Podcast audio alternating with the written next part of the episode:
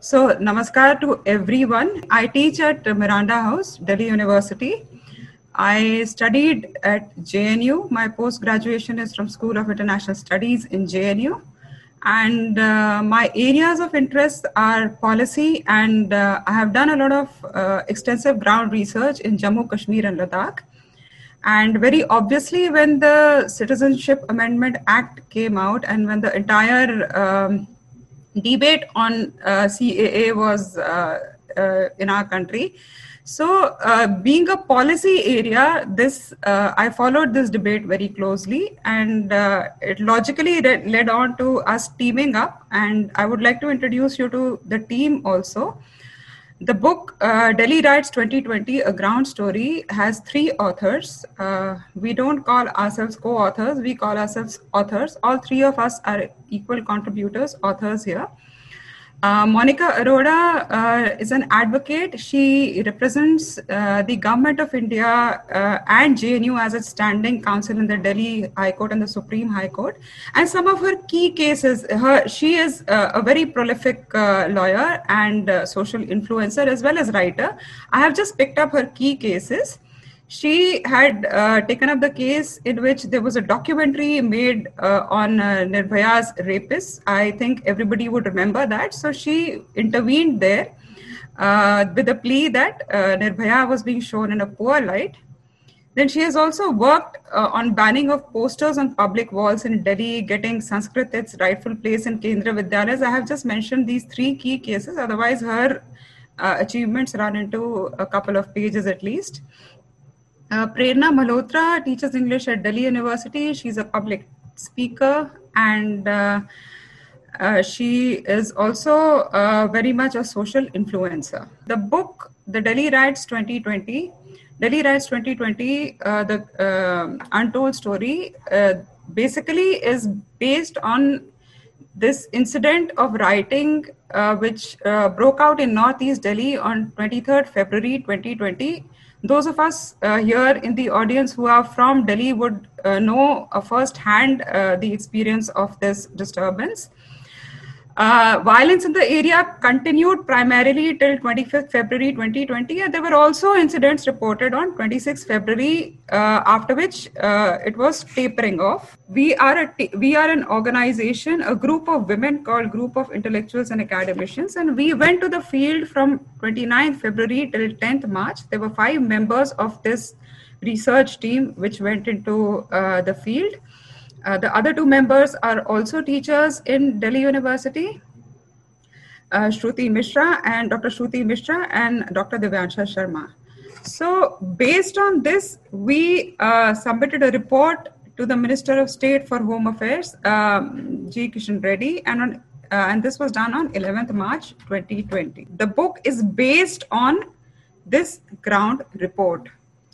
So, basically, as soon as the riots broke out in Delhi, that was the time that the President of the United States, Donald Trump, was in India. And so we saw the media pick it up, not just the national media, but the international media also pick up this issue, and there was a huge narrative created. Now this narrative continues to date, because this is not an issue which is died out. It is not a small riot or a small incident, but an entire narrative that was constructed around February, last week of February 2020. It has continued with a huge push, and just 2 days ago, the Amnesty International has also come out with a report on these riots. So what are the main elements of the narrative? The core thrust of the narrative is that what happened in Delhi in February 2020 was a Muslim pogrom, and it was not a riot. So correspondingly, the narrative goes like this, that there were Hindutva forces behind the riot. I would also like to point out here that very often it is called Hindu forces, not just Hindutva forces, though I would not go into a discussion about whether these are interchangeable or whether even Hindutva is a right kind of a labeling. At least the narrative that is built around the term Hindutva is a right kind of a narrative, because that would be a digression. But primarily you see that the narrative says that Hindutva forces were behind the riot. A very key element in the narrative is that the hate speech, this should have been with an inverted commas, of Kapil Mishra at Jafrabad on 23rd February 2020 started the riot. A corresponding part of the narrative is that the Delhi police was centrally active in anti-Muslim violence in Northeast Delhi. So all these four elements of the narrative fit into a larger narrative of an anti-Muslim state in India. So let's look at, let's try and deconstruct, let's look at the narrative a little more closely. A small portion of my interaction today would be devoted to talking about the narrative about the Delhi Riots 2020 as a Muslim pogrom. As per government data, and this is the data taken out from an affidavit filed by the Delhi police in the High Court. I haven't put in the picture of the data because the resolution was not okay, but I have taken these from other, I'm giving you the source. So 53 persons died in the riots in Northeast Delhi. That's what the Delhi police affidavit says. And 77% of the civilians killed, 40 out of 52 were Muslim, while the remaining 23% or 12 were Hindu. This is a declaration that the Delhi police has made in the court. The 53rd victim was a policeman, Head Constable Ratan Lal. And though I don't know why this distinction has been made, but basically the larger picture is that three quarters of those killed were Muslims. Now these figures are used to say that this was a Muslim pogrom. We will be discussing these figures in detail later on. I will also come to a little bit of theory so that we are able to understand the issue better. The second part of the, I would request you not to look at the band in red in the bottom. I wasn't able to delete that, but those figures, that interpretation doesn't stand. So whoever is watching, please do not look at those figures.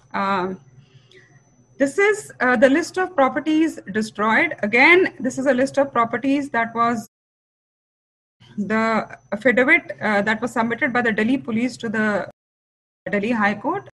It contains this annexure, and this has been taken from there. At the moment, I just wanted to put a focus on the fatalities and the property damage, because these are two key elements which are used to categorize any incident of communal violence as a pogrom. Now I come to discussions of what really is a pogrom. We've got the empirical evidence in front of us. We have got whatever data that is in the public domain. We just discussed that in the last two slides. Let us have a little bit of a discussion on whether the usage of the term pogrom is valid, or does it have to be, we will obviously, if the word is being used in a narrative, it has to be studied, deconstructed. So I have, in the definition that I have given, also given you the source. It is a document that is written by Paul Brass, a very well-known political scientist. So he says that a riot is a spontaneous intergroup mass action, and he calls a pogrom a deliberately organized, I have highlighted the word, state supported killings, and the other key words are destruction of property of a targeted group. Okay, so he further goes on to say that there are three phases in a pogrom: preparation or rehearsal, activation and enactment, and explanation and interpretation. So preparation and rehearsal are categorized as continuous activities. And then for activation and enactment, the second phase, certain important elements are there. We look whether there is, we have to look for political mobilization. And one of the instances where political mobilization does occur is electoral competition and in situations of an election. Then again, what is the nature of this mobilization? That's very important. It's where, please, we will come back to this, but we need to remember these arguments when we start analyzing the riots that happened in February in Northeast Delhi. So what is the nature of this political mobilization? It is such that there is a call for solidarity in the face of a rival communal group. So these are the three phases. And a targeted group, the last slide, I will come back again. So deliberately organized, state-sponsored destruction of the property of a targeted group. These are the key words we need to remember. Okay. So like I said earlier, we will discuss the first key word, that the riot, that a pogrom is deliberately organized. The targeted group, of course, we know the narrative says that the targeted group is Muslims. There is, they're very clear on that. They do not look into any other casualties or any other losses. But the focus of the narrative, which has been built by the international media and academia, is on Muslims as a targeted group. I next come to the issue of deliberate organization. So who organized? The Hindutva forces. That is what the narrative says. Okay. Now, what is the evidence that this narrative is built on? When you say that such and such group organized a pogrom, there has to be evidence for that. You cannot just, say it. It's not a lie or a statement that can be, that can become a truth if repeatedly, pushed in and spoken of. Okay, so who deliberately organized the Hindutva forces? But there has to be evidence. So what is the evidence? What kind of evidence could be there? There is literally no evidence. Do we have traces or do we have evidence that Hindutva forces, however you define them, was stockpiling weapons? That would be the preliminary preparation organization that any group that wanted to organize a pogrom would do. So there is no evidence on field or in secondary sources of stockpiling of weapons by Hindutva forces. There are two ways that you can deliberately organize. You can organize arms, you can mobilize. There is also no trace of mobilization by Hindutva forces, whatever you define them as, before 23rd February 2020, you will not see evidences of them being out on the streets in large groups, uncontrollable mobs, or engaging in any kind of, transmission of literature, pamphlets, leaflets, speeches, nothing by so-called Hindutva forces before 23rd February 2020, and any mobilization that was evident when we went to the ground was after, much after 23rd February, 23rd, 24th, even 25th February. Any mobilization that happened was by local Hindus who were defending their lives and property. And that would not count as mobilization in preparation of a pogrom. Now, what is the evidence on the other side that we saw on the ground? Evidence that could, help you to deconstruct this narrative of these riots being a Muslim pogrom.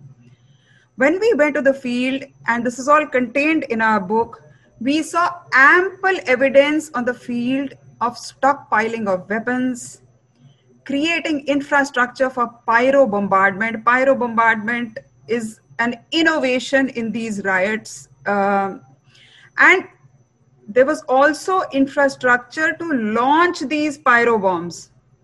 They could be acid pouches, they could be, Molotov cocktails, they could be huge stones. We saw all these stockpiled on high-rise buildings in the area. Specifically, if you go on to which are the buildings, we saw the house of Councillor Tahir Hussain, where there was such evidence. We also saw the Rajdhani school in Shiv Vihar, which had evidence of such preparation. And also in our interviews, in our field interviews with locals, we were told that the kind of injuries that were suffered by some of the people who died, they showed evidence of sniper type of preparation, the kind of preparation which is used in Syria. This was indicative, but established evidence is now coming out. We have written all this in our book. Further, let us look at the issue of mobilization and the counter evidence of mobilizations. We spent extensive time in Bhajanpura and also other areas. But when we went to Bhajanpura, we were told that on 24th February, and we met, incidentally, we met people from both communities. Unlike some of the reports and some of the narrative which has, some of the documents which are there in the public sphere, which exclusively focus on one community, we went across to locals, leaders from both communities, and they told us that on 24th February 2020, large crowds of violent men joined rioters from Chand Bagh. Now it is, those of us who have been to the area would know that there is on one side of the road, there is Bhajanpura, then there is a highway. It's not a small road. It's a national highway. And then when you go past two carriageways of the highway, on the other side, there is Chand Bagh. So locals from Bhajanpura told us that the anti-CAA protest site at Chand Bagh erupted on 24th February 2020, and we have seen there are videos in the public domain of crowds crossing over and coming into Bhajanpura, and there is a whole line of shops and houses and establishments, and the very well-known petrol pump that was shown in videos which are circulating in the public domain. Now these were attacked. They had, and the crowds were of the, they were as large as 10 to 20,000 people. Sudden swelling of crowd happened, and this attack, this can be categorized as a mobilization. So, and the attack on Bhajanpura was thus taken up, okay? So this is what the next slide says. Evidence is there in videos. So Bhajanpura was overrun. And this is where we met many locals who told us, local Hindus also, who told us that the situation was so bad that they were practically left with defending their lives and properties with whatever they could lay their hands on, maybe a stick that you had in the house, and a few men, they came out on the roads in an attempt to ensure that the rioters don't enter the market area where the shops, very high value shops, are located, and then also their houses. Subsequently, our report went on 11th of March 2020, and subsequently we also have police investigations based on whatever forensics they are using, which are revealing details of this kind of organization. So the thing here is that we started with the narrative that it was a pogrom, a Muslim pogrom, but the evidence which is there on the ground indicates that it was far from a Muslim pogrom. This is definitely not how a Muslim pogrom is going to be organized by groups of anti-CAA protesters, largely Muslim, coming out on streets and attacking localities. The second part of the narrative rests on the fact that these are state-supported killings. Pogroms are, if you remember the definition that we saw in these slides previously, state-supported killings, pogroms are distinguished by the fact that they are state-supported killings. That is the point that is used to distinguish a riot, a spontaneous riot, from a pogrom.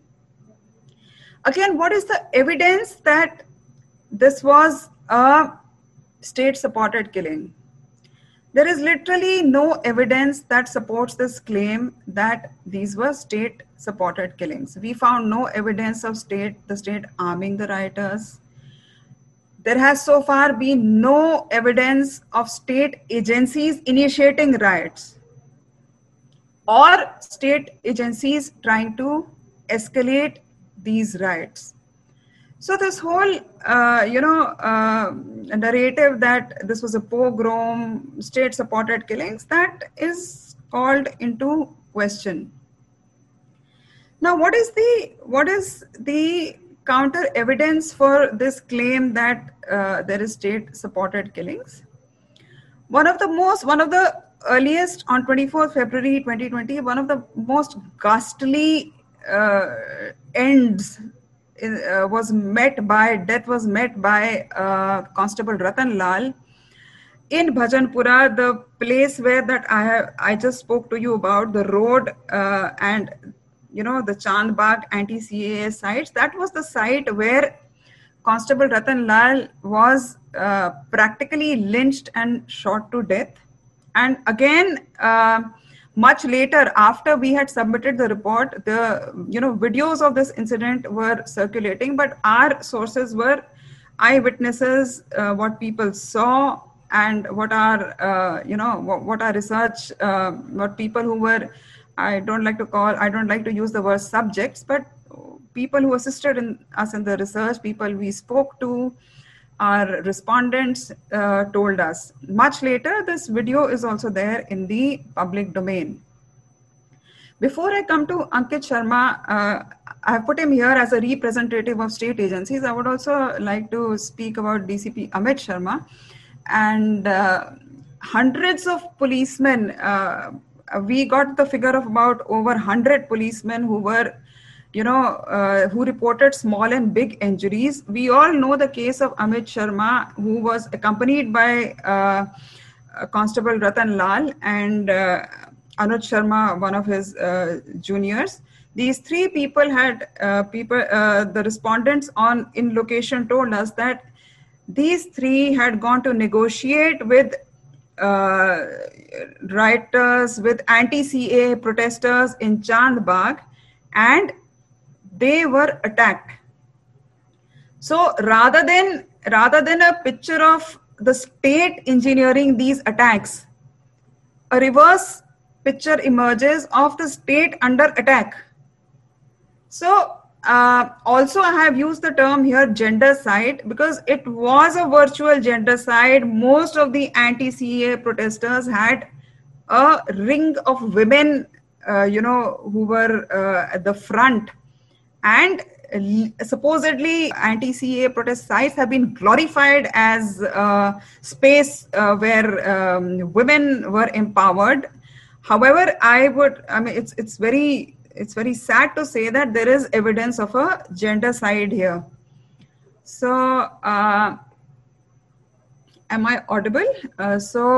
Police and community leaders, we also spoke to, since the role of the police was being, and the state agencies was being scrutinized, we spoke to them. We spoke to community leaders. We spoke to the police. And if you look at our book, if you pick it up and see it, there is detailed evidence based on interviews with community leaders, Muslim community leaders, Hindu community leaders, who have told us that the police worked with them, tried to establish peace in a situation that was rapidly going out of hand even before 23rd February 2020. The situation in Northeast Delhi was There are many times that it came to the brink of a riot. If you pick our book, there is extensive tabulation of this, and there is also evidence as annexures of the number of times that this locality came to the brink of a riot, starting from 15 December 2019 to February 2020. So rather than the picture of the state agencies emerging as the villains of the peace, we have concrete evidence of the state the police trying to negotiate, trying to work, trying to look at these protests as within the framework of a democracy, which gives you the right to protest. So the role of the community leaders, I would really like to highlight. When we went down to the field, many of these community leaders, they told us that outsiders who were leading the anti-CAA protests, they had influenced the area residents against the leaders. And this, I would just like to go into this, is a slight digression here. But this is an important point in understanding how communities in our country, how communities in Northeast Delhi came to the brink of this confrontation. So in any place, in any locality, the role of senior community leaders is very key, very significant in keeping the community integrated, cohesive. We spoke to residents there. It's not as if, there are no issues between communities, but they're happily and amicably resolved because there are these, few individuals who act as, leaders of their communities. So therefore, there is a huge influence. Especially amongst the Muslims, the network runs from senior Maulanas who, are there in key institutions, madarsas in the area. And then you have the network running from the seniors to younger colleagues to, youth in the locality. And this is the chain which largely keeps a community integrated, cohesive, and grounded in that area. Now, this is the network that is a prime target of what we in our book have identified as the urban Naxal jihadi network, which was operating in Northeast Delhi and in other areas of Delhi and in other areas of the country. So now, if such networks are targeted, the urban Naxal jihadi combine works very systematically. Our book has demonstrated that. Now, the one way to ensure that an area becomes chaotic, community relations in an area become chaotic, is when you break down these networks.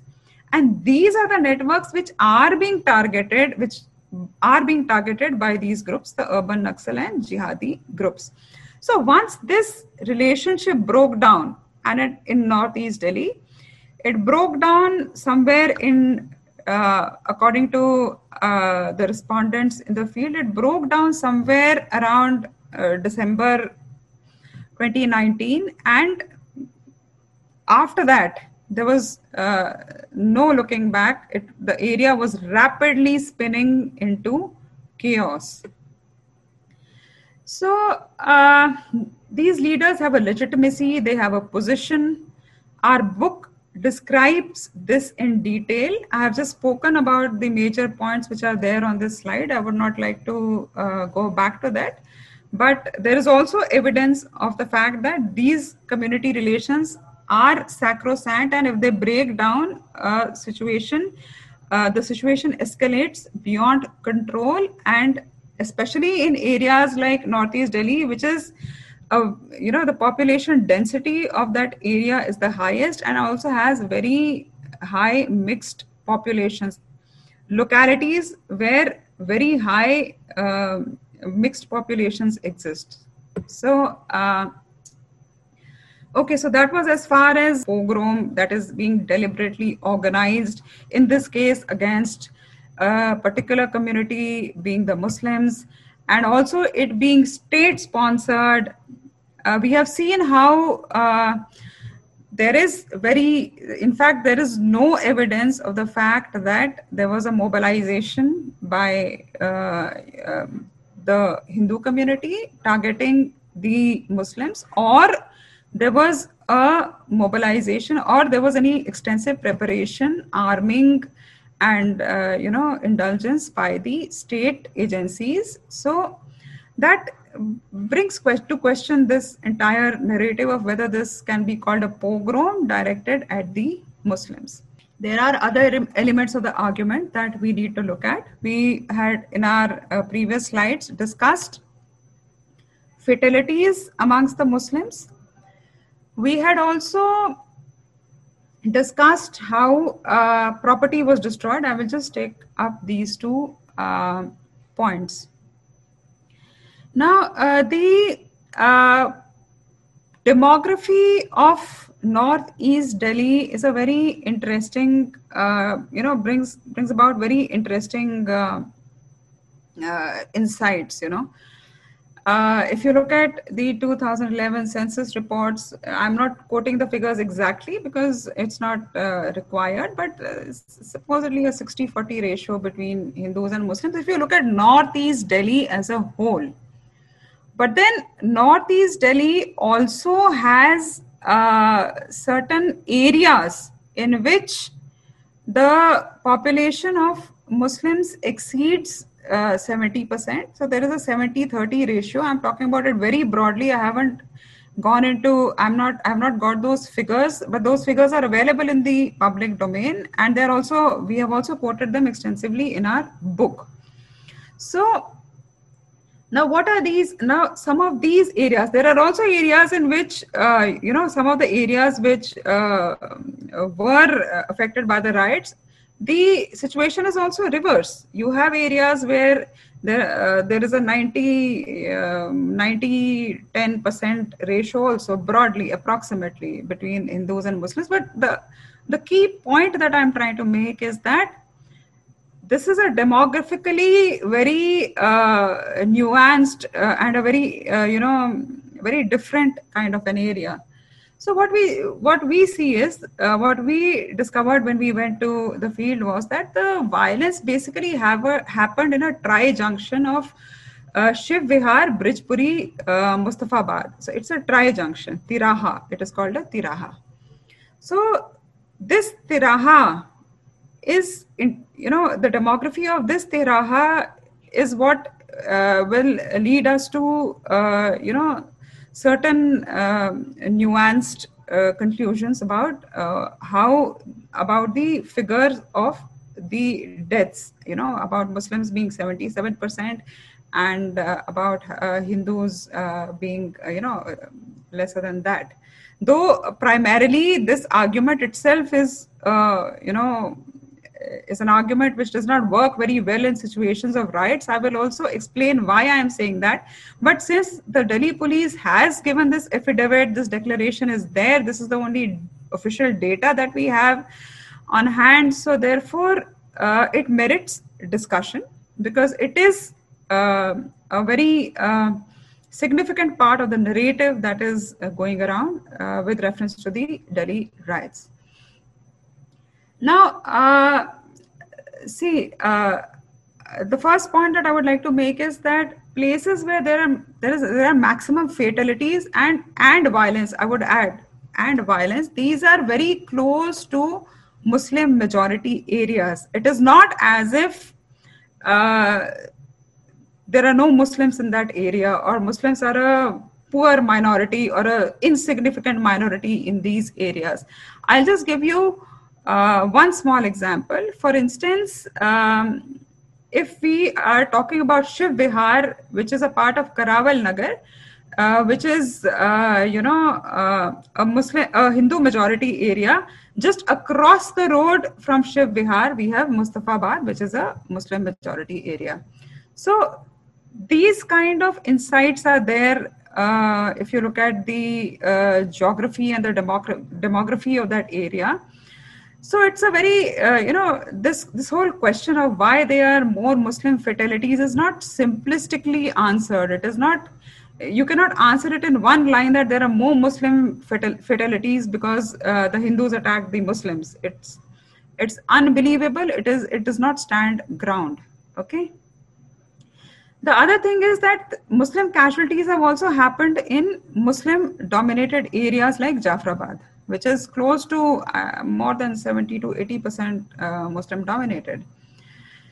Then Muslim fatalities have also happened in Kardampuri Nagar Assembly constituency, which is a Hindu dominated area.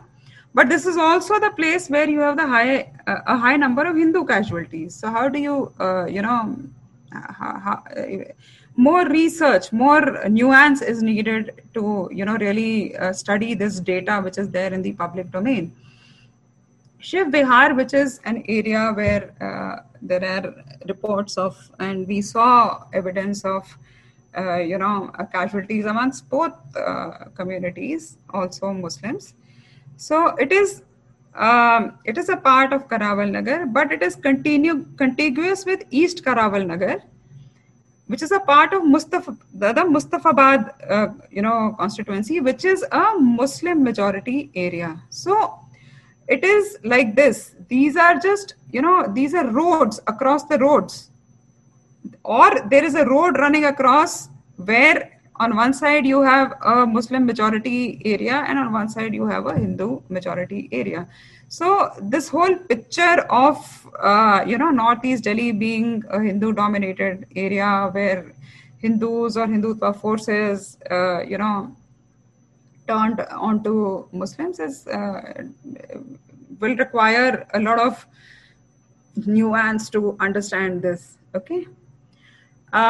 If you look at property, destruction of property, government data, the data that which I had displayed earlier, it does not triangulate with what we saw on, we accept the data, of course, I'm not questioning that data, but as a researcher, it should triangulate with what we saw. And in our book, we have shown how very high value, very high value properties were destroyed, which were owned by Hindus.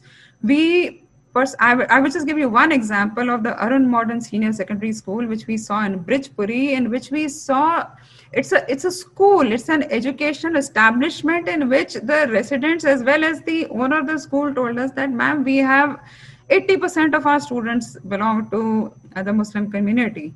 So, but totally destroyed. We saw piles and piles of burnt books. The amount of violence that must have gone in to pull down this school. We have evidence in the book. We have, given pictures. We have given insights from our interviews. So maybe at some point of time, we will have to look at what is also the, maybe the number of properties destroyed by, is more, belongs more to the Muslims, but that also has to be, there has to be a deeper study, a more, a thicker study of property also. Also, some of the affected families from both communities are so poor that, we saw that they could not even afford the last rites of their dead. So this entire, there are a number of things which I would like to say here also. In a riot-like situation, there are a number of missing persons also. Data on that is not available. There is, immediately after the riots, there was the lockdown. So a lot of, things which could, lot of data which could have been come up was, practically locked down. Also, when you are talking about property, there was a relief camp set up at Eidgah, and the state as well as the Delhi government as well as the community was very active in filing for claims and for compensation. So there is a good chance that there are a number of people who have who have not yet filed compensation, or this is data which is fluid. So just to base the argument that this was a Muslim pogrom on these two, both fatalities as well as loss of property, is, in my opinion, a premature conclusion and would require more, in-depth study. So, when we are talking of casualties, in any riot, whether it's the Delhi riot or it's the Gujarat riot or it's, any riot that we've had in our country, it is important to look at the sequence of events. I would just request the organizers to prompt me if I'm, going beyond time, because that's just a request. So when you look at the sequence of events in locale casualties, that is important. So in our study, we found that this was the sequence of events in Northeast Delhi, and this is there on the screen. We had one victim, Dinesh Kumar Khatik, shot on 24th February in the forenoon, and this was the person who was shot here on his forehead from a distance of about 300 meters at least from the rooftop of Rajdhani School, which, many people told us leads to the conclusion that this is the work of trained snipers, trained shooters. Vinod Kumar Kashyap was another victim who lost his life on 24th February night out shopping medicines for his grandson who was ill. By 9:30 at night in the same area, Dilbar Negi was killed in a very gruesome manner. Then you had Prem Singh, a rickshaw puller, on the morning of 25th February. Again, he was out shopping for milk at 8 a.m. These are cases which we have documented. Rahul Solanki, when he goes out on the same day on 24th February to, buy milk, buy groceries. Rahul Singh on 24th February, a few meters away from his house. And again, Ankit Sharma. I'm sorry, the chronology is a little, So Ankit Sharma on 25th February in Shiv Vihar in the evening. Muslim casualties largely start appearing. This is a study in progress. They largely start appearing around the night of February 25th or 26th, indicating the possibilities of a retaliatory violence. And we, once we had submitted a report and subsequently police investigations are coming out, FIRs are slowly coming out into the public domain, and all this is being corroborated by police investigations. So more or less, I don't really know if this is the way that a Muslim pogrom would look. If this is what a Muslim pogrom would look like, it is more likely a riot in which retaliatory violence then happened. Okay, so I've already spoken about incomplete data as far as properties are considered. Value of properties also have already spoken. Sequence of events is also important when you look at the destruction of property, because that would actually, the sequence of events of casualties, which is very difficult to establish in a riot situation, very difficult to establish. So, and also the sequence of destruction of properties, which may be a little easier to establish, because unfortunately, you're killing a human being, disposing him off in a drain. You find his body on a particular day, then forensics are involved in estimating the time of his death, and also very, very difficult to describe, very difficult to establish a sequence of events as far as casualties are considered. But, both these things are important to reach a conclusion which has been so glibly, so, easily reached by this narrative that is there with reference to the Delhi riots, that it was a Muslim pogrom, raises questions on that narrative. So if it was not a Muslim pogrom, which is a conclusion that we can safely move towards, what was it really? See, many of the reports that are there in the public domain with reference to the Delhi Riots 2020, very surprisingly start the study of the Delhi Riots from 23rd February 2020, which was the day that the violence was initiated. This is a declaration made publicly by reports which have been given by statutory bodies like the Delhi Minorities Commission. And this is very surprising and very astonishing that they have declared that they are not looking at events before 23rd February 2020, whereas our book looks at, our study looks at these events before 23rd February 2020, which are significant in understanding the sequence of events as they occurred in Northeast Delhi. So broadly, we could look at, because four phases, because the decision to go into Northeast Delhi and study those riots was not a knee-jerk decision.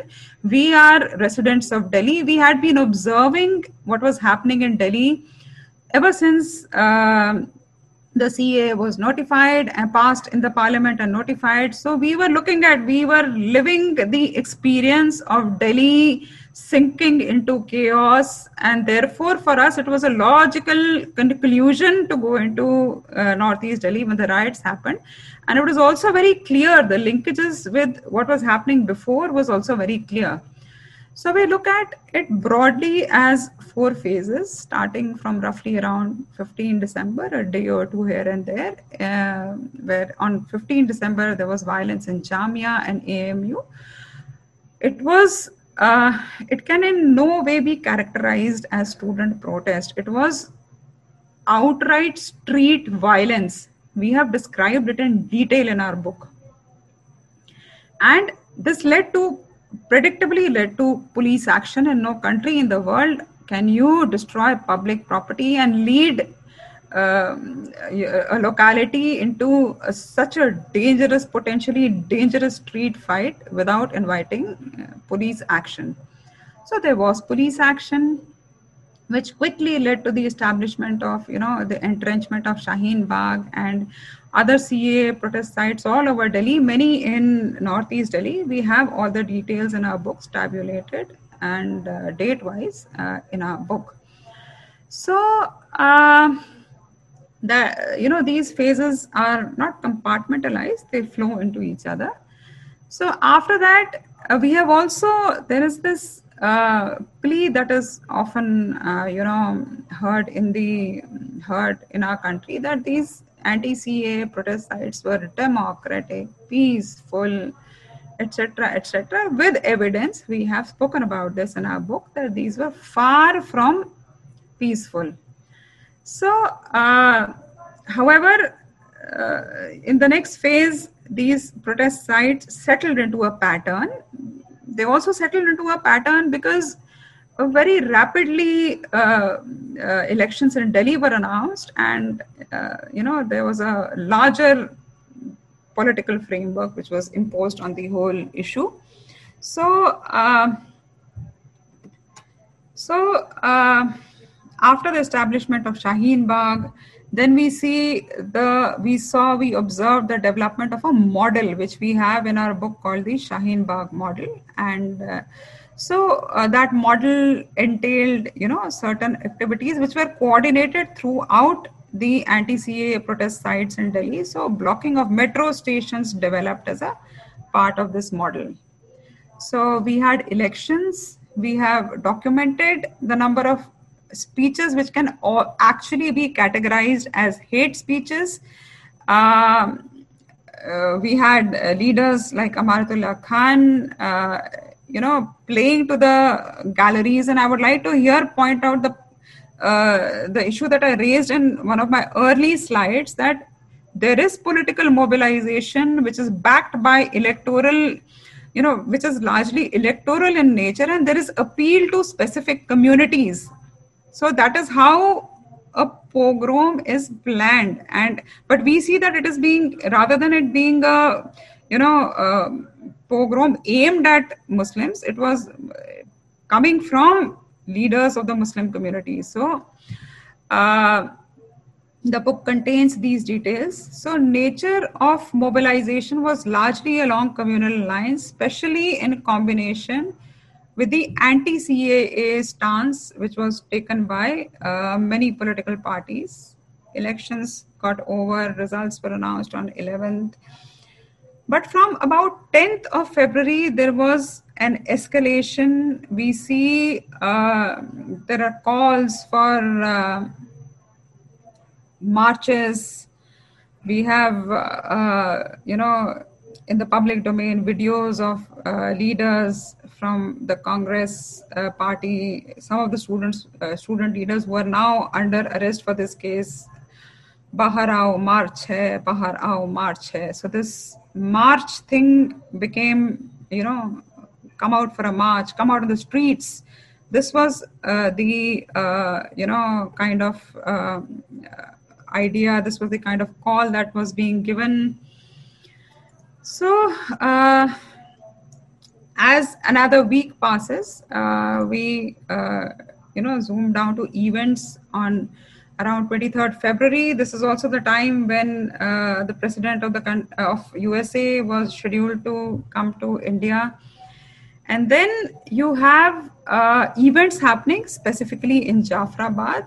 In the early morning on 23rd February, we have given blow by blow detail in our book where the Jafrabad metro station was jammed, and this was not the first time. We have given in our book details of how many times metro stations were jammed in that entire area. So now I was trying to, in our book we have this map. Now Jafrabad is one road which, it stretches out like this, and then it's called the 66-foot road, which is the road which is the bone of contention. And then along this road, you have Jafrabad, you have areas like Kardampuri, you have areas like Kabir Nagar, a little further, you have Seelampur. Also on the 66-foot road, you have a number of schools, educational establishments. Class 12 exams, CBSE board exams were scheduled on 24th February. So on 23rd February, you have protesters from moving into the Jafrabad metro station, women protesters largely. And then eventually a few hours into the morning, both carriageways on the Jafrabad road on this 66-foot road are blocked. Once you block the 66-foot road, you are blocking a population of around 25 lakhs from access from outside, because you already have Chand Bagh, which is blocking Bhajanpura. And so you are closing in a population of 25 lakhs. Plus, this is also a day in which CBSE board exams are there and local residents are at the edge. Their children cannot go to school to give their exams. Total situation of total chaos, because the metro station and the carriageways are blocked. The police also blocks those roads to prevent any untoward incident from happening. So this was the situation on 23rd February. Was already Jafrabad, this 66-foot road, there were already skirmishes happening between Hindu populations living in, Kardampuri, and the locals out there were actually really quite agitated. We met people from both communities told us this, that the situation there was really tense. So, a little bit more on the model. The model works like this. You establish an anti-CAA protest site, then you block metro stations, then you block key arterial roads, and then you, within the anti-CAA protest sites, there is huge amount of polarization on the basis of an anti-CAA stand happening. So, it is all there in the public domain. I will just mention here that one single poem that is out and that became so popular in the in Shaheen Bagh and in the anti-CAA protest site, sab yaad rakha jayega. If you look at that poem, that is a media creation that could flummox, that could agitate any normal person. The kind of lighting used, the kind of lyrics used, the kind of facial expressions used, and this high decibel polarization was happening all along since December 2019 in all these anti-CAA protest sites, and ultimately leading up to events of 23rd February. So also there were Azadi marches. I've already mentioned blocking of metro stations, blocking of arterial roads. Here I would like to mention that on 23rd February 2020 itself, if there was a situation developing in Jafrabad, exactly the same situation was developing in South Delhi in the Malviya Nagar area, slightly more specifically called the Hausrani area, where a second site of riot would have developed if it was not stopped by timely state action. So you would have Delhi rioting in two areas. But the case, I'm mentioning the case here just to show you that, yes, there was a model that was developed. So if the question arises then who really engineered these riots? So there is clear evidence of the involvement of urban Naxal, communist, jihadi elements. Now this is a conclusion that we reached because of what we saw on ground. Every protest site, every demonstration, every organization has a media. By media, I mean posters, slogans, flyers, pamphlets, whatever have you. That's protest media. Now, the protest media that we saw in Northeast Delhi clearly indicates the involvement of outsiders and the involvement of urban Naxal, communists, and jihadi elements. The details are there in the book. Please look at the book. We have given you details of posters. We have given you details of slogans. We have also given you insights from field interviews with both communities, which indicates that these were outsiders and they planted a model planted and tested a model in Northeast Delhi. Now, this model also corroborates with the models which are exemplified in two key Maoist documents. What are these documents? The Strategy and Tactics of the Indian Revolution, from where largely the term urban Naxal is derived. The allegation is that you pull up and call everybody urban Naxal, anybody who's anti-state urban Naxal. No, there is a definition of urban Naxal given to you by these Maoist documents. We haven't pulled it out of thin air. It is very much there. Please, the book contains a detailed analysis of these two documents, the urban perspective and the Strategy and Tactics of the Indian Revolution. We have also looked at jihadi doctrines, which were largely looked at books by Al-Madudi and many organizations that support these ideas. This is any research, any study, any book, especially ours is a study in progress. We can, go into great depths and hopefully come out with a second edition and many more editions. So also in the book are stories of victims of both communities. We spent a lot of time, like I said, from 29th March to 29th February 2020 to 10th March, constantly talking to people from both communities. One section of the book is narratives of the pain that both communities underwent. We met leaders from both communities. We met locals from both communities who told us first-hand accounts of how this violence has affected them.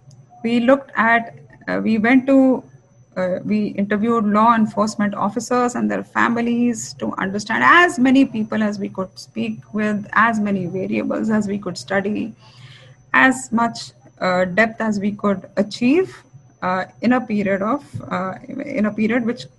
which rapidly launched into a lockdown. So that is also there in the book. So the book itself has landed up attracting attention because of the controversy over its deplatforming by Bloomsbury.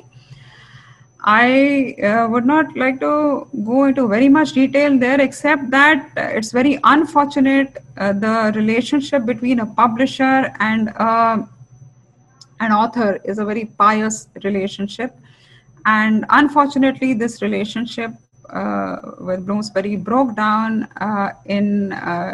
under pressure from a Twitter lynch mob, a social media lynch mob, which was led by the likes of William Dalrymple, Aatish Tasir, Swara Bhaskar, Nidhi Rajdhan, and they're not even, it's not as if they lynch and hide. They're very much celebrating the deplatforming of this book, which was the #1 bestseller on Amazon in the category of political freedom on pre-order before it was pulled out, and the pulling out was outright an attempt to kill the book, to not let the book come out into the public domain.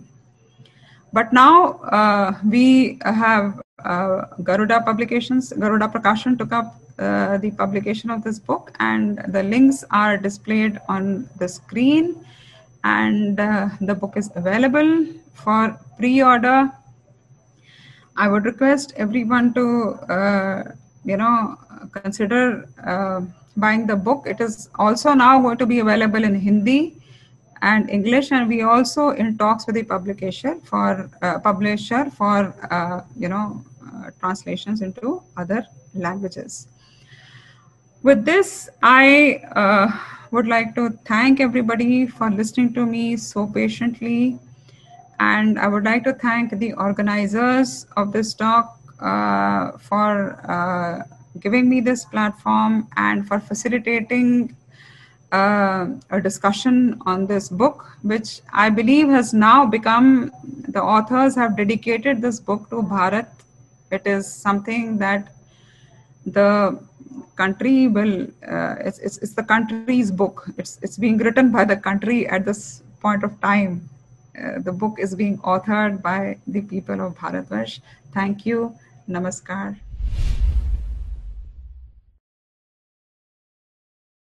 Sonali ji, I'll start off with a comment and a question. The question first. So it's pretty evident that this was a, after the planning and the early incidents of violence by the Muslim community, when there is a backlash from the Hindu community, why does the state, and I recognize you may not have an answer for this because this is in the range of IPC Act and so on and so forth, Police Act. But why does the state look at both acts of violence equally, right? There is one violence which is in defense, and there is one violence which is planned to attack a community. That's my question, and I will make a comment also, and you may want to respond to that, is that there are PDFs actually circulating around of your book. I think Anand Ranganathan, if I'm not wrong, pointed out that it has the cover of Bloomsbury. Do you think Bloomsbury has actually leaked the PDF to harm you and Garuda? That's the second part of my question. Okay. As the first question is, you've already answered that law is, since law has this, when we say law is blind, we don't mean that it doesn't see anything, but it sees everything from the perspective of established legal precedents, and in our country, the Indian Penal Code. So that situation would be something that, when the state looks at both Hindus and Muslims as either as perpetrators or as victims. So that would be that cannot be avoided, or that can only be questioned by, we are a democracy, we have the right to question that, but definitely that is the way that law will proceed, and that is how you see it proceeding even in the case of the Delhi riots. As regards the PDF which is out, number of people have told us, as authors we are not even looking at that at this point of time. We are working with Garud, which is doing a brilliant job of bringing out the other version. I would just like to, through your platform, Rahulji, appeal to anybody who is getting the PDF, dump it, buy 2 copies, because this is what Bharat is. This is how Bharat will respond. Our book was deplatformed by white-skinned colonialists who, even in 2021, the pressure came from UK Bloomsbury under the leadership of, I will say, colonialists and their Asian compradors. I will use these words. Therefore, the people of Bharatvarsha will respond, and they are responding. They are responding by buying 5 books. 1 PDF, 5 books. That is the way that this country is fighting back. Awesome. Thank you. Yeah, 15,000 pre-orders at Garuda. More than that now. More than that now. Okay. Yeah. My question is whether it is an anti-CA protest or anything, it is an Northeast Delhi riots. The complete groundwork was done by radical Islamists, and then the fake narrative was built up by the left liberals in mainstream media. I am asking to the ma'am is that how you explain the harmony between the radical Islamists and these left liberals? Prem Sagar Reddy ji, that's a good question. I would just like to make a minor correction. I would not like to validate or glorify or, you know, put the liberals along with the left. Okay, so this term left, let's just call them what they are on their face, radical leftists, communists. Sure. Okay, so I mean it's just an appeal. I think all of us should use this term. You know, we should not concede liberal space to them, not at all. So, having said that, if you look at patterns all across the world, this is happening all across the world. This coming together of the left radicals and the Islamists, they are coming together all over the world, where, you know, if the liberals do have any role to play, they are probably just sitting on the fence and unable to, you know, decide what to do, or their voices are just, at least people who are coming out as liberals are not true liberals. That is what I would like to concede here. But this network is happening throughout the world, and there is ample evidence. You are young, you may be a student. Please make a case study and see how this is happening. Just 2 days ago, just yesterday, it has happened in Sweden.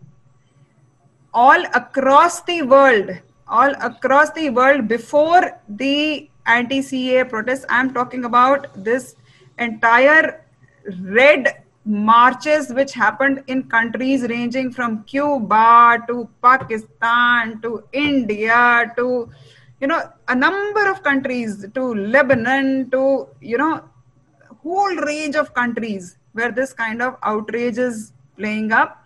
And also in the USA, where this coming together is pretty much evident under the, you know, banner of Black Lives Matter and, you know, other such events. So you're right there. This coming together is there. It's not so much of a question that you asked. I'm just validating what you are saying. First of all, I'd like to thank you actually from the bottom of my heart too, in bringing about this wonderful book actually, right? So to just to let you know that already I read five books.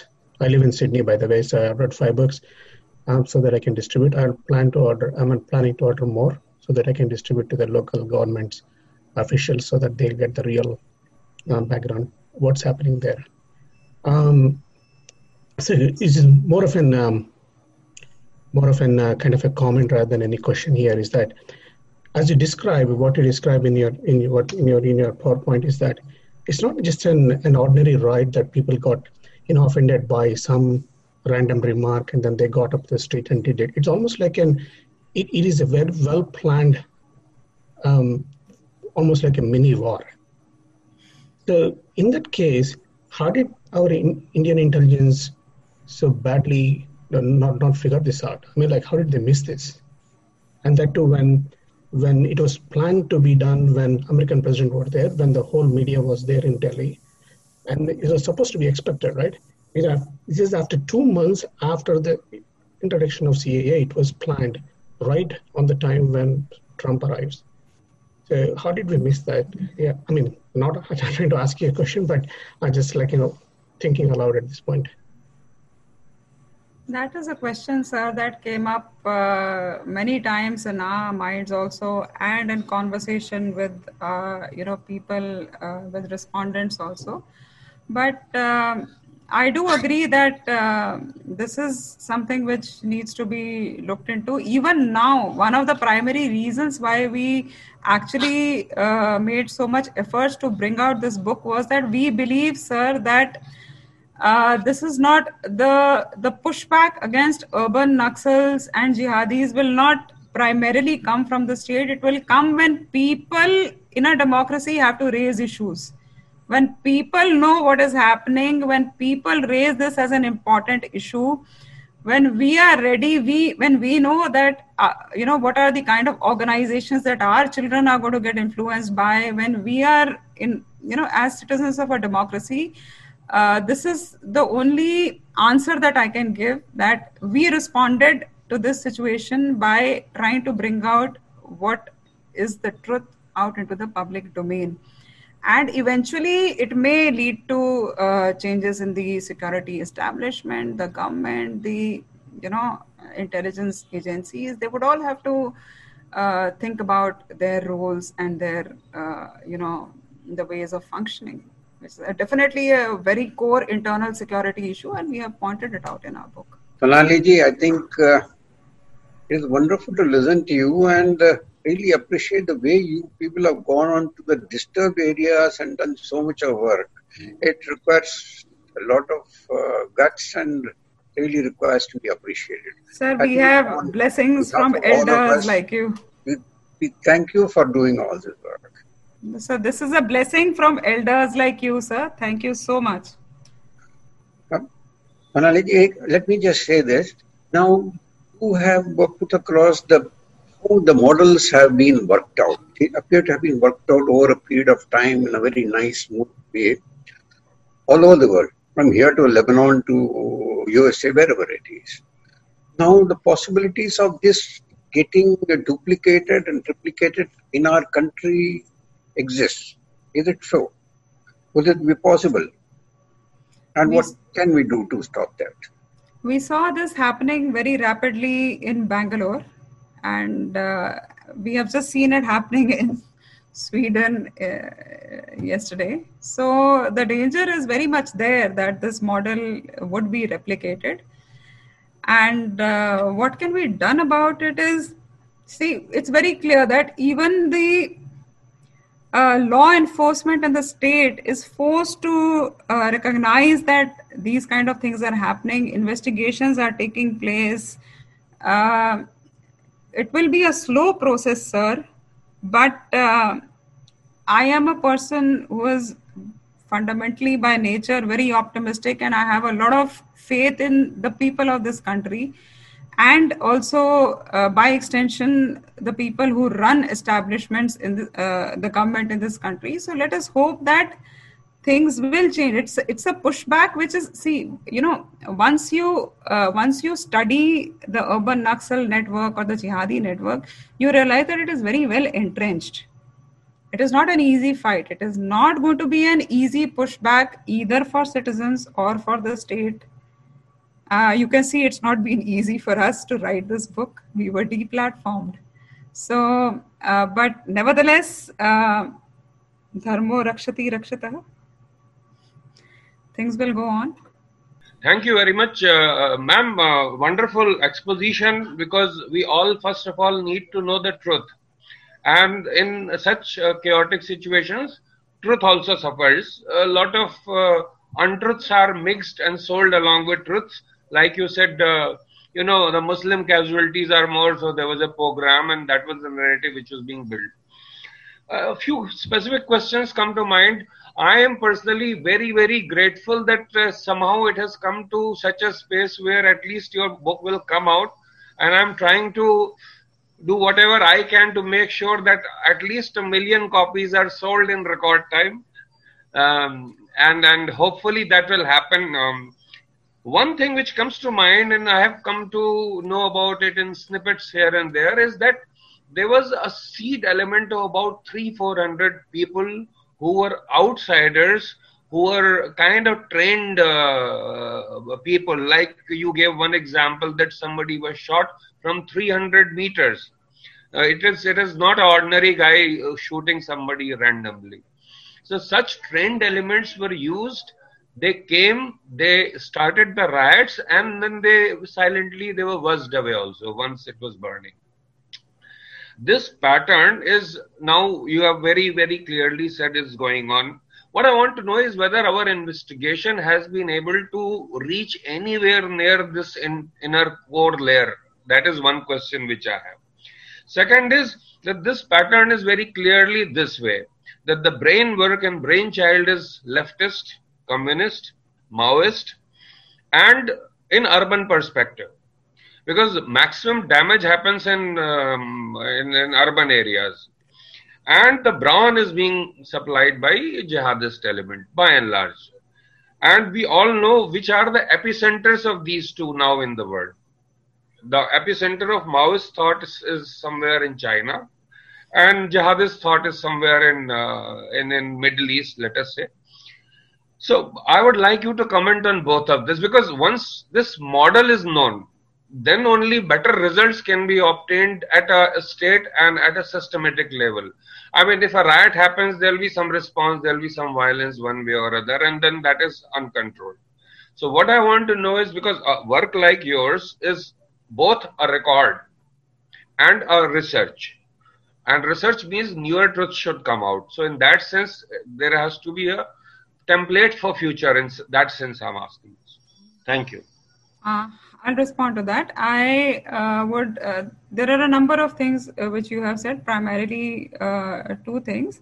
Firstly, that, the involvement of, snipers and involvement of people from outside who came in groups and who organized the attack and then left. Investigations into this is going on very early in the entire, process. It was found that there are these specific groups of people belonging to, owing their ideas are similar to what the PFI, the Popular Front of India, has. And also these are also criminal elements, criminal elements from outside the city, from outside Delhi. They were brought in. Investigations on this would be definitely going on there, and we will, in our second edition, we are planning to bring out a whole, a couple of chapters on these kind of developments, because, like I told you, this present edition is based on just on the ground report which we did from 29th February to 10th of March. So that is very much on the cards. As far as your comment on the brain and the brawn, it's divided. It is there, but it is also not there, I would say, because there are in the Delhi riots, you see, there is a very well-established group of people with brains, students who are supposedly people with brains, upholding the jihadist ideology, clearly saying that we are not secular. We are, we belong to the, jihadist ideology. We will uphold only what they're supporting, their idols are people from the Khilafat movement. Their idols are people who, clearly say that, well, there should be, a jihadist model being followed in India. So they are trying to give, if you look at, hear the speech of Sharjeel Imam, I've heard every word, every minute, 45 minutes, almost 45 minutes speech. What he says is, he is very clear that what India needs is a different kind of a Muslim politics, and that Muslim politics is closer to the Deoband, Jihadi, Al-Madudi kind of, principles than what we have so far felt that, should be the way that, different communities in this country should, follow constitution, focused on the Indian constitution. So this brain brawn thing also needs some more, investigation and some more research. Now, I think both the urban Naxals also supply the brain and the brawn, and the jihadists will also supply the brain and the brawn. It may differ in degrees, but it's there. Thank you. Thank you very much. I was asking essentially in the sense that obviously it's multi-layered. Yeah. What is visible, there is some very clear invisible layers behind it, and they reach deep. Yeah. So my question was whether they reach right up to China, and whether there is any evidence you have been able to. Definitely. Cover. That is a line which we are covering in subsequent research, and even investigations have indicated that Gulf money was supplied. Gulf money routed through various channels, through Malaysia, through Singapore, was supplied. This is very much there. Investigations have revealed. Police has gone on record to say that this has happened.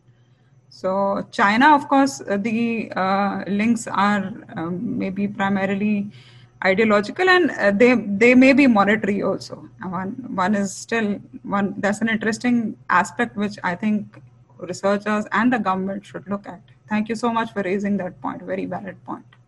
Namaskar, ma'am. And very congratulations for fighting back and coming with your book. And it will be interesting for us to read. My one question is that in this riot, we have seen that the Tahir Hussain, who basically belongs from the Amroha, Uttar Pradesh, doing meeting with a guy who is from Kashmir, studied in JNU.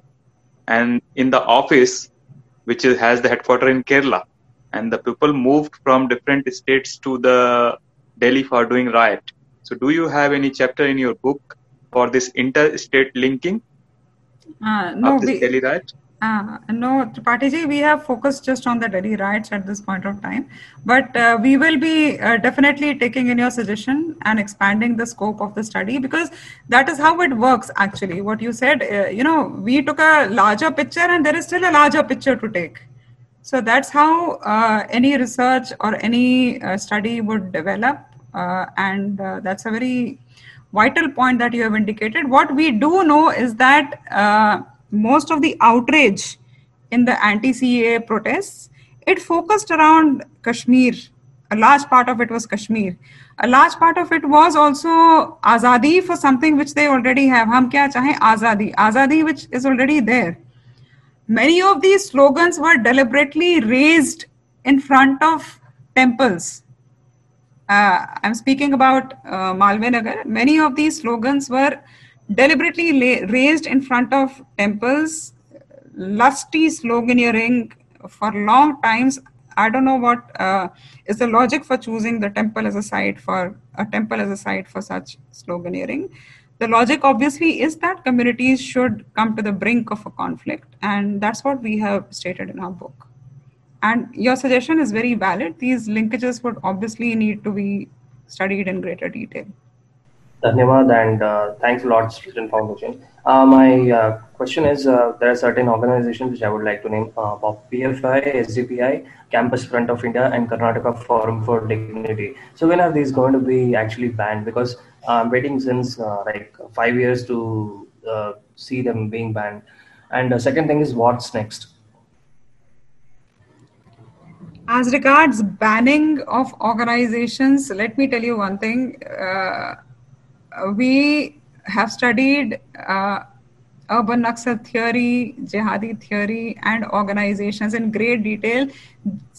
We have the detail that we have studied them in is probably not documented in the book because there is always a format of a book. Let me tell you, these are networks, and the nature of these networks is such: ban one, second will take birth. Okay, so you saw that when Simi was banned. So banning is important, but should not be the primary focus of state action. I feel greater effectivity will be if you are actually tracking and actively collecting intelligence, which I believe would be going on. It's a process. I would be the last person to say that our security agencies or intelligence agencies are not doing what they should be doing, because that's a very glib conclusion which any citizen can reach. But so banning does not stop. Banning will only change the nature of the organization. The ideas are more important. Ideas need to be understood. Ideas need to be countered. Ideas need to be questioned. And I'm sorry, I forgot the second part of what you said. One was on the banning. The other was on what next? What next? Next is another long and detailed second edition of the same book. And we hope that by that time, we have such informed citizens that they are able to, prevent a next event or understand the next event that is happening, that is likely to happen around them, and counter that. So the first question is, while all this is happening, what happened to this is the capital of the country, so presumably it's happening under the noses of both the central and the state government. How did this go on for so long, and why? This is a big question that bothers me all the time. Because we say that rule of law means that the state has a monopoly on violence, but really the situation has been reversed for months. Then I'll come to my suggestions and comments.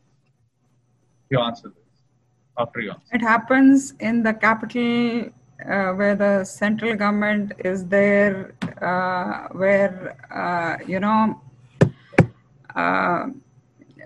the Home Ministry should have responded in a better way. These are all very valid questions that should be raised in a democracy, and were raised, are being raised, and some of them have been also answered in the parliament by the Home Minister. As a democratic citizen, you and I have the right to be dissatisfied with his answer and answer it in, expect a greater performance. All that is there. Yet one must also look at the fact that this is not something new happening in our country. This time the model is different. However, this is a continuous problem, not just in our country. Can you see the scale at which it is happening across the world? If it is happening in Sweden, it's happening in USA, it's happening in France, then there is obviously a larger dynamic at work, which possibly governments have to study in greater detail and be better prepared for. I concede that point completely to anybody who has a question to raise and to question the performance of any government. Your second point? It goes directly to your model, the idea of a model. Okay. I think this model is not anything new. It is just that information travels much faster ever since the internet was invented. Okay. Because if you look at the Iranian Revolution of 1979, it's not very different. How the mobilization took place and how the overthrow of the Shah took place and what subsequently happened, it is not very different. It's just that Things that happen in Sweden take only seconds now to come to you through social media. That's my opinion. So, I mean, this kind of thing used to be very slow earlier because of communication problems. And a third point, a suggestion for you is that you say that there is a lot of information that you cannot put out in a book, which is understandable. But I think you can put it out in the form of digital archives, yeah, which should be available to future researchers. And now that you've teamed up with a new publisher, maybe you should think of these digital archives that can be corrected and expanded as more information comes to light. So that could be an additional resource for the people who read the book and want to go forward, like students who want to do research on this topic. Definitely. That's a very valid suggestion and a very good suggestion. We'll definitely take it up with the publishers. Thank you so much for that suggestion. Thanks for the presentation. I have one quick question on the same thing. What are your views on encountering these types of riots for resident people like us? Like, it is neither the first nor the last riot which has happened or which will further happen. So what are your takes on that? That's a very tough question to answer. What can a citizen do? Citizens in a democracy need to have faith in the process of law, but what we saw in the field was that locals had to come out and defend themselves. The first preparation, I would say, is the first step that we need to do is to understand what is happening. And a lot of people don't understand what is happening. They don't realize that it is happening. They don't realize the theory, the models that leads to such rioting. As locals, as citizens of our democracy, we cannot be vigilante, but I think preparation inside the mind to defend our lives and properties and our culture and our nation is something that all citizens should undertake. Thank you. I want to come in and make a little comment here. As citizens, as Hindus, you know, this is not to do with riots specifically, can't answer that. But in general, a lot of Hindu organizations, you know, all over the place, I could name hundreds of them, Upward, Indic Collective, us of course, but you know, Shiv Shakti, Agniveer, tens and hundreds of them. If I may ask all the participants here, a few suggestions is all of the organizations, or largely all of the organizations, are generally cash-strapped. And half the problem is that they're not able to carry on with their campaigns and programs in spite of, you know, their being cash-strapped. Please go out and donate. Figure out 1, 2, 3 organizations. Figure out an X percentage of your monthly income and please start donating. No questions asked. We Hindus ask too many questions. Where is my money going? Will this not be used? Will this use it? Climb a flight and spend it on all this nonsense has to stop. Please start donating. Okay? The other side do not ask questions. Neither the Marxists do, nor the Islamists, nor the Christians. They donate 10% of their income to the church and the masjid. Only we people ask questions. We only keep giving advice to our organizations. Aapko ye karna chahiye aur ye karna chahiye. Every week I receive emails about advice of what else should I do. You should translate all your videos, dub your videos in Tamil and Malayalam. I mean, we are doing all of this, all self-funded. Forget about us. Every week I'm now running campaigns to support some organization. Shiv Shakti, brilliant organization. Upward, Indic Collective, Agniveer. Please choose 1 or 2 organizations. Start donating monthly. No questions asked. 3 years, don't ask questions. 12 months into 3. Thank you. Good morning, Sonali ji. And pleasure connecting with you. And congratulations on your book. Well, I have one question and a comment here. Question I have is that, in your book, have you mentioned the connection of the, you know, the Open Society Foundation and funding coming from there for the Delhi riots? the connection Trump's visit and Modiji's visit to US, is that been addressed? This is my question. If you can answer this, then I'll make a comment later on. George Soros is two books in himself. He and his chaos theories and applications of these theories throughout the world are two books. We haven't really gone much into that at this point of time, but up on the cards. Wikipedia's funding, which it raised, which was used in all these riots in Delhi and then probably in Bangalore. I think I'm expecting that in the other book, which you write. And the comment I want to make is that, I have a young son, and the youth needs to understand. We are already understanding, but the coming youth needs to understand what exactly are being they taught. Being secular is good, but understanding why being secular needs to be taught. So I wanted to actually ask you or make a comment that is there any kind of comment on the people whom our children look up to as idols, and when they are like Bollywood and on our social workers who are coming up in support of CAA. So they look up to them and they understand and build a wrong narrative. So your comment on that. Probably the reform of the educational system is one of the most urgent agendas that needs to be undertaken. We have detailed chapters on how universities became the focus for this entire writing. There cannot be anything more tragic than having your child involved in breaking the nation.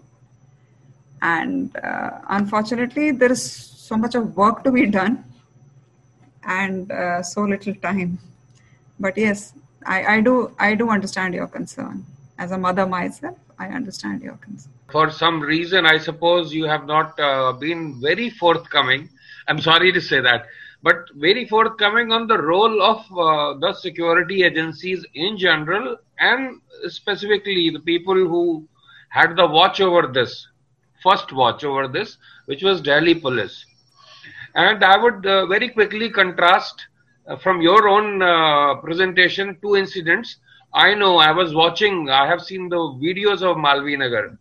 It would have been the case. And the damage to property would have been 5 times if riots would have happened in that area. I have lived in Malviya Nagar. But police very quickly lathi charged and dispersed. And at least there were not 2 epicenters of the rioting in Delhi because of that quick action. I feel that other place, the police was more into reconciliation, etc. rather than into quick action. I remember from 1992. The same area, which was similarly demographically there in 1992 at the time of Ram Janmabhoomi, I remember the police, the same, they had a curfew. People tried to come out from a particular community and they tried to attack police. Police opened fire. 12 or 13, a goodly number, were shot down, and from the next day onward, the whole area was peaceful. While I am neither an expert of policing nor I should be giving any recommendation per se, but then certain proofs of the pudding are in eating it. I personally feel that going too soft on certain things are undesirable. And if there are undesirable actions, there will have to be some undesirable, unpalatable consequences. Would you like to revisit and say a few things more on this, please? Yeah, I would like to respond to that. We had detailed interviews, detailed data collection with the Delhi police also, and very well aware of the 1992 situation in Selampur. Also, what we realized was that there are two things here. That 1992 onwards, situations in Northeast Delhi have undergone a change.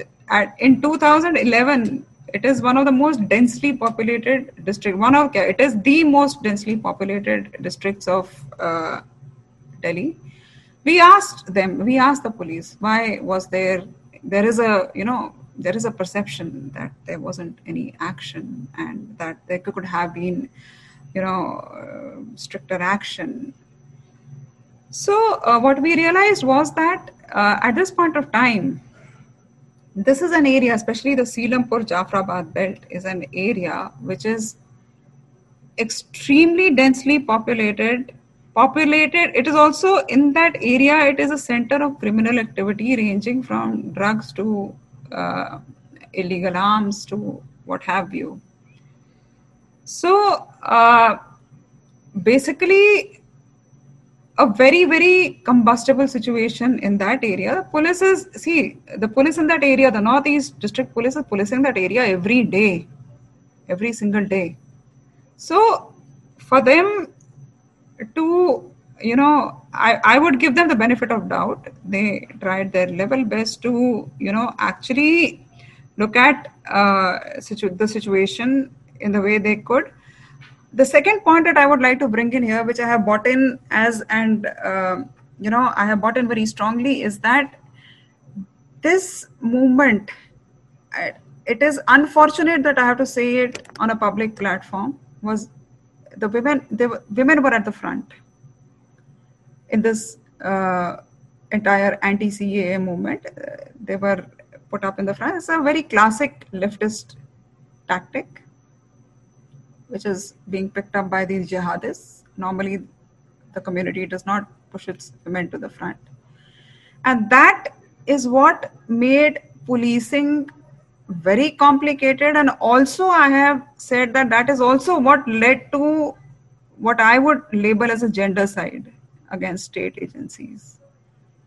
It is something that you witnessed in these riots, something very specific, something very different that you witness in these riots. Going against women is not something that a state agency would want to call upon itself in a large way in the 21st century, in 2020, in the day of intense media scrutiny, in a situation where our democracy has also developed in a particular direction. That is as much as I will concede on this platform today.